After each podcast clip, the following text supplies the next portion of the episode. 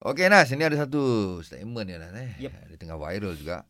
Yang mengatakan kalau Palestin berjaya bermaksud Mm-mm. kiamat sudah hampir. Allah Betul ke? Tak tahulah. Okey, kita tanya Ustaz Ahmad Adenin Roslan. Lama dengar ni Ustaz. Macam mana Ustaz? Sebenarnya baru semalam ada orang DM saya juga. Uh-uh. Hmm.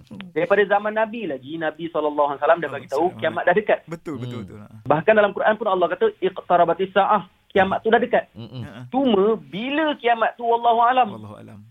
Kita tidak ditugaskan untuk meramal-ramal bila kiamat. Mm-mm. Tetapi kita ditugaskan untuk beramal.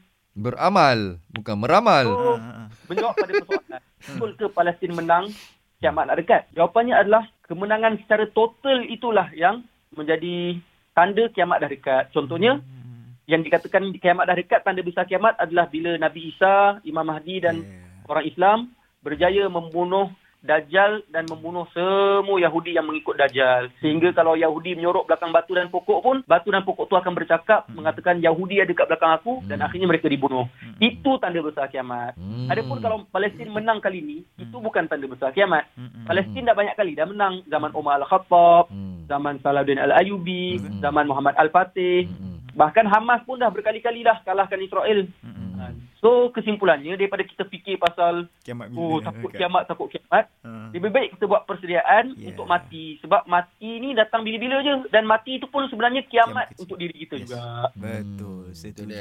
So ini persoalan untuk anda yang selalu fikir kalau dah nak kiamat ni kiamat kan. Ustaz, uh, ada orang kata bila kita ambil tahu isu uh, uh, Masjid Al-Aqsa, isu Palestin dengan Israel ni, kita dikatakan Hmm. menunggang agama Ustaz. Apa komen Ustaz? Apa punya judgemental orang yang macam itu tu? Mhm. Macam mana dia boleh tahu niat seseorang yang mana orang tu ikhlas ataupun ataupun Hmm. tidak kan? Hmm. Hmm. Bahkan kita pun tak tahu kita ni ikhlas ataupun tidak. Allah Hmm. Hmm. Isu ikhlas Allah je yang tahu. Mhm. Sejak bila orang ni yang tuduh-tuduh kita menunggang isu Palestin untuk populariti apa semua ni? Ya. Hmm. Hmm. Hatta malaikat pun tak tahu hati kita. Hmm. Kita pun tak tahu hati kita. Hmm. Hanya Allah yang tahu. Tiba-tiba ada orang sedap-sedap je dia judgemental apalah kau semangat sangat kau ni menunggang agama nak Hmm. dapatkan populariti. Hmm. Ini semua satu sangkaan buruk. Elakkanlah kita bersangka buruk dan memfitnah orang, judge orang dan sebagainya. Alright. Patutnya kita perlu semangat bangkitkan dan sebarkan isu ni kepada seramai-ramainya orang. Ustaz katanya kalau dalam keadaan macam ini kita digalakkan untuk baca kunut nazilah. Hmm. Betul? Betul? Ha. Betul? Tu ingat penutup ingat nak minta ustaz baca. Bacakan sikit, Ustaz. Uh, doa boleh. Boleh. tak? Boleh Ustaz. Oh. Silakan Ustaz. Bismillahirrahmanirrahim. Amin. Alhamdulillahirrahmanirrahim. Amin. Salatu wassalamu ala asyrafil anbiya'i wal mursalin wa ala alihi wa sahbihi ajma'in. Amin. Allahumma inna naj'aluka fi nuhuri a'da'ina Amin. wa na'udzu bika min shururihim.